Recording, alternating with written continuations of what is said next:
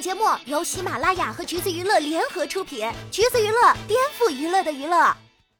Hello，大家好，欢迎收听橘子新鲜报，我是橘子君钓儿。果然，一开工就有大惊喜啊！宋威龙把公司欢娱给告了。不过这也不是第一次传解约了。早在2020年，宋威龙微博的加微认证和工作邮箱消失，就引发了网友的猜测，是不是和公司解约了？但当时粉丝团很快便出来回应，说不是宋威龙本人操作，新浪那边正在排查。但这回案件详情都能查到了，可以说是解约实锤了，而且应该还闹得挺难看的。据说哈是宋威龙这个名字被买断了，站姐粉丝甚至工作室都不能带宋威龙的大名，这多少就有点离谱了吧？粉丝还把所有公开亮相的时间都盘了一遍。宋威龙已经五个月没进组了，还有粉丝三月份的时候就敏锐地察觉到宋威龙简介里的工作邮箱没有了。解约这种事儿呢，在所有粉丝眼里那都是天大的好事儿，有人要放鞭炮，有人觉得天都亮了。但是在路人眼里，欢愉待宋威龙不薄呀，毕竟欢愉可是给他喂过溶脂这样的神仙角色呢。大家对宋威龙的印象是平平无奇的恋爱小天才，很会撩，可惜家里房子也没地基。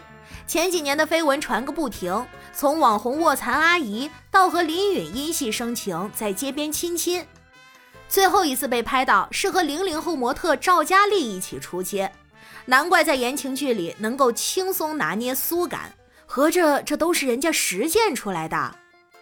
言归正传，从快手精神小伙到现在被于正挖掘转行做演员，宋威龙的资源也不算差吧？第一部古偶剧就是和关晓彤合作的《凤求凰》，还是湖南卫视上星的黄金档。拜托，那可是凤求凰哎，和《甄嬛传》《琅琊榜》平起平坐的晋江三大奇书之一。好米是有了，可惜没有巧妇来加工。从选角到拍摄再到播出，风波都没有停过。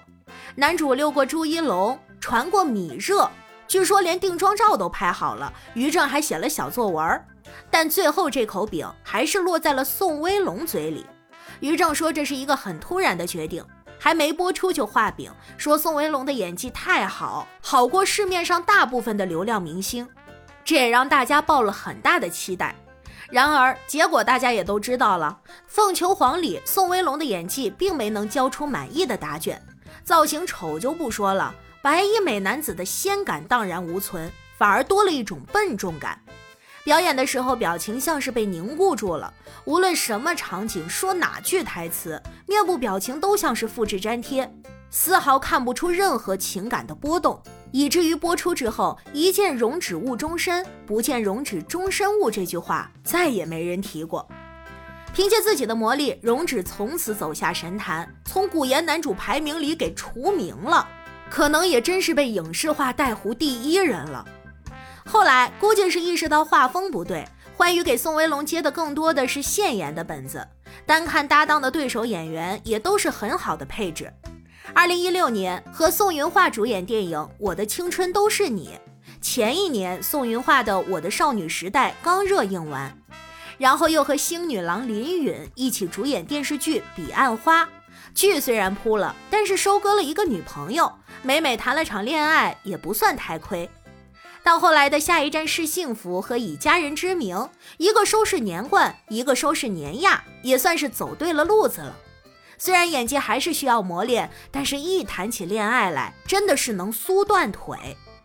一个是爱上纯情御姐，撩点满分的年下小奶狗；一个是家中老大哥，成熟稳重却又深情款款。酥感这一块着实是优越过头了。蝴蝶骨加上和女主角的体型差，请把宋威龙锁死在舒适区。后来，于正还给他谈到过《张公案》这种不错的外系资源，原著是古装推理办案题材的耽美，有点福尔摩斯和华生那味儿了。刚谈好，于正就在 ins 上嘚瑟，讲述自己多么的劳苦功高，啊，又是亲自出马，又是谈了个大饼，还说也算圆满。不过很快就有人解码了，他说的是张公案，于正便发文回应，说是自己鲁莽了，只是记录和自己撒个娇。粉丝都在求他闭嘴。再加上最近发生的一些什么深夜手写信呐、视频诗朗诵啊等等等等，也不知道这部剧啥时候才能看到。看宋威龙的后续作品还都挺给力的。不管怎么说，在九五后男演员这儿算是比较好的班底了。除了和井柏然的《张公案》，还有迷雾剧场科幻题材的《仿生人间》，陈正道执导，女主角是金马奖最佳女配文琪。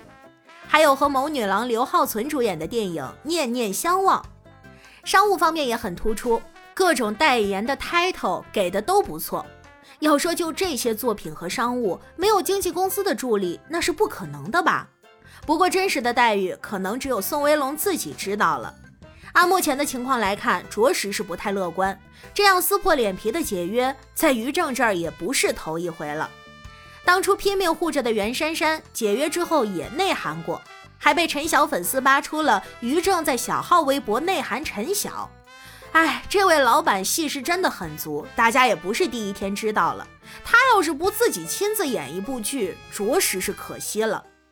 大家觉得于正这些年亏待宋威龙了吗？不知道这次他会不会再写点什么 A B C D 式的小作文？